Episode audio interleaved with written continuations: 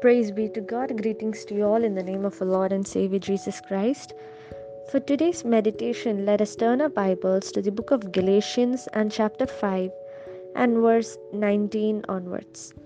It reads The acts of the sinful nature are obvious sexual immorality, impurity, and debauchery, idolatry and witchcraft, hatred, discord, jealousy, fits of rage, selfish ambition dissensions, factions, and envy, drunkenness, orgies, and the like. I warn you, as I did before, that those who live like this will not inherit the kingdom of God. Dear friends, brothers, and sisters, uh, for today's meditation, I just have a small thought that I want to share with you all. It is uh, this is a very familiar passage, the book of Galatians and chapter 5, the very last passage. It is about how to uh, lead life by the Spirit. And verse 22 and 23 is a very familiar verse, or two familiar verses.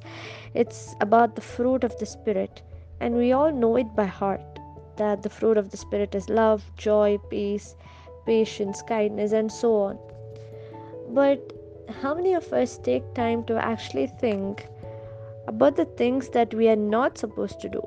Yes, we often pray that uh, may the Spirit lead us and that may we, uh, you know, um, um, may we have the fruit of the Spirit or, uh, yeah, may we have the fruit of the Spirit. But how many of us actually think if we are doing any of the sinful things that are mentioned here. Because at first, at one glance, when we uh, read the verses, we may think that this is something that only the very sinful people do. But there are few things here that caught my eye. It is one word verse from verse 20. It says hatred.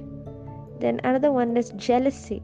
And another one is fits of rage, selfish ambitions, then envy, these are things that uh, people like us when we are in put in situations that may not be the best of our in our comfort zone or uh, when we are in situations where we are met with uh, different kinds of people or or our friends or our uh, work colleagues or etc we may come across situations where we showcase such uh, behaviors hatred or, or rage or jealousy or envy and so on. And we have to understand this very clearly that even the uh, the things that i uh, mentioned right now they're at the same level or they're at par with the things that we think is uh, very sinful because in god's eyes sexual immorality, debauchery, impurity, along with fits of rage, envy, selfish ambition, these are all at the same level in the eyes of God. There is nothing like big sin or small sin, or there is nothing like uh, like drunkenness or orgies, or only that is very big in the eyes of God. Even jealousy, even envy, even fits of rage. I have been in situations where people lose their temper all of a sudden and they just burst out in a rage and they say things that they may regret later. So we have to understand that even such things are very sinful in the eyes of God. And it says clearly here that those who live like this will not inherit the kingdom of God. So, dear friends, let us take this moment to introspect and to think are we in any way expressing any of such uh, behavior or any of such sinful nature in our life, in our daily life?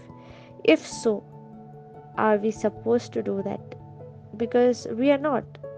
And if we are, then it's time that we leave it behind. It is time that we live by the Spirit and as it says in verse 16, live by the Spirit and not gratify the desires of your sinful nature. So it is time to, in respect, leave behind what has been holding you down leave behind what has been controlling you and feed the spirit and not the sinful nature let the spirit be in control and only then you will be able to inherit the kingdom of god. I hope that this has encouraged you all.